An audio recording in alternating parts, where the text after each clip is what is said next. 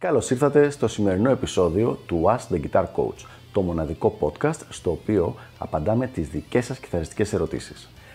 Αν ενδιαφέρεστε να εξελίξετε το παίξιμό σας στο maximum βαθμό, στείλτε μου ένα email στο email ioannis.ioannis.org για να σας ενημερώσω για τα πακέτα εκμάθησης κιθάρας του Elite Guitar Coaching. Πάμε λοιπόν να δούμε τη σημερινή μας ερώτηση. Ποια είναι η επόμενη κλίμακα να μάθω αφού έμαθα τη μινόρη πεντονική. Ωραία λοιπόν. Αν θεωρήσουμε ότι θες να βελτιώσεις τον κιθαριστικό σου αυτοσχεδιασμό και έχεις μάθει τη μινόρη πεντονική που όντως είναι η βάση του rock και blues παίξήματος. Οπότε ήδη, ήδη έχεις κάνει ένα πολύ καλό βήμα. Θα θεωρήσω λοιπόν ότι την έχεις μάθει και στις 5 θέσεις του Cage συστήματος και λες πάρα πολύ λογικά ποιο είναι το επόμενο βήμα; Η αλήθεια είναι ότι έχεις κάμποσες επιλογές εδώ. Εγώ προτιμώ μία συγκεκριμένη, αλλά δεν είναι κάτι το οποίο να είναι η μοναδική λύση. Δηλαδή, ανάλογα με το είδος μουσικής που παίζεις, μπορεί κάποια άλλη κλίμακα, πέρα από αυτή που θα προτείνω, να είναι η ιδανική επιλογή.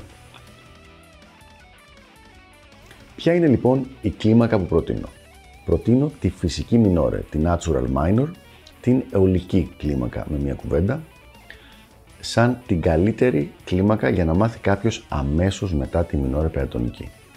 Ο λόγος που την προτείνω αυτή είναι ότι είναι η κλίμακα που θα συναντήσεις κατά πάσα πιθανότητα πιο συχνά από τις 7 κλίμακες, οπότε τη θεωρώ και την καλύτερη επιλογή. Τώρα, ανάμεσα στη μινόρε περατονική και στη μινόρε τη φυσική Πολλές φορές καλό είναι να μάθεις την blues κλίμακα, αλλά επειδή είναι μια μικρή παραλλαγή της πεντατονική, δεν τη βάζω στην εξίσωση.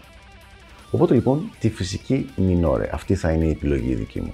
Θα τη μάθεις αρχικά στο caged σύστημα, δηλαδή σε 5 θέσεις, και μετά στο 3 notes per string, 3 νότες αναχορδή σύστημα με 7 θέσεις.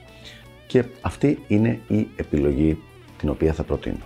Για να δούμε όμως τι άλλες πιθανότητες και δυνατότητες υπάρχουν με, για αν δεν θες ή αν υπάρχει κάποια άλλη κλίμακα που να είναι καλύτερη επιλογή ή αν δεν θες να μάθεις τη φυσική μινόρα.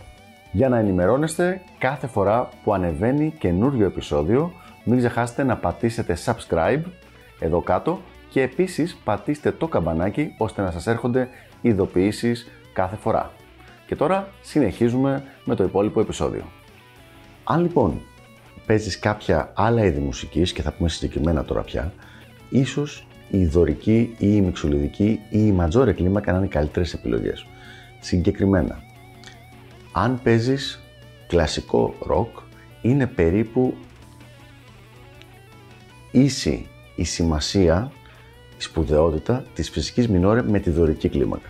Δηλαδή δεν θα υπάρχει κανένα πρόβλημα αν αντί για τη φυσική μινόρε μετά την πεντατονική μάθεις τη δωρική κλίμακα.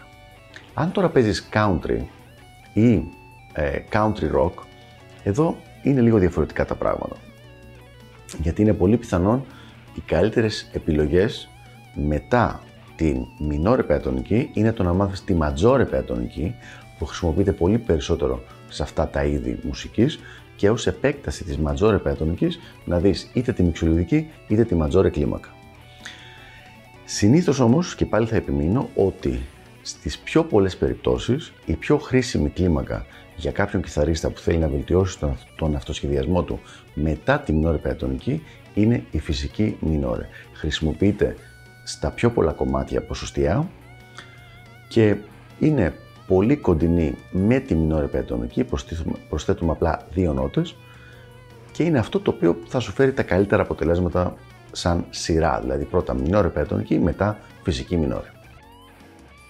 Αυτά λοιπόν για το συγκεκριμένο θέμα, ελπίζω να βοήθησα και τα λέμε στο επόμενο επεισόδιο του Ask the Guitar Coach. Γεια χαρά!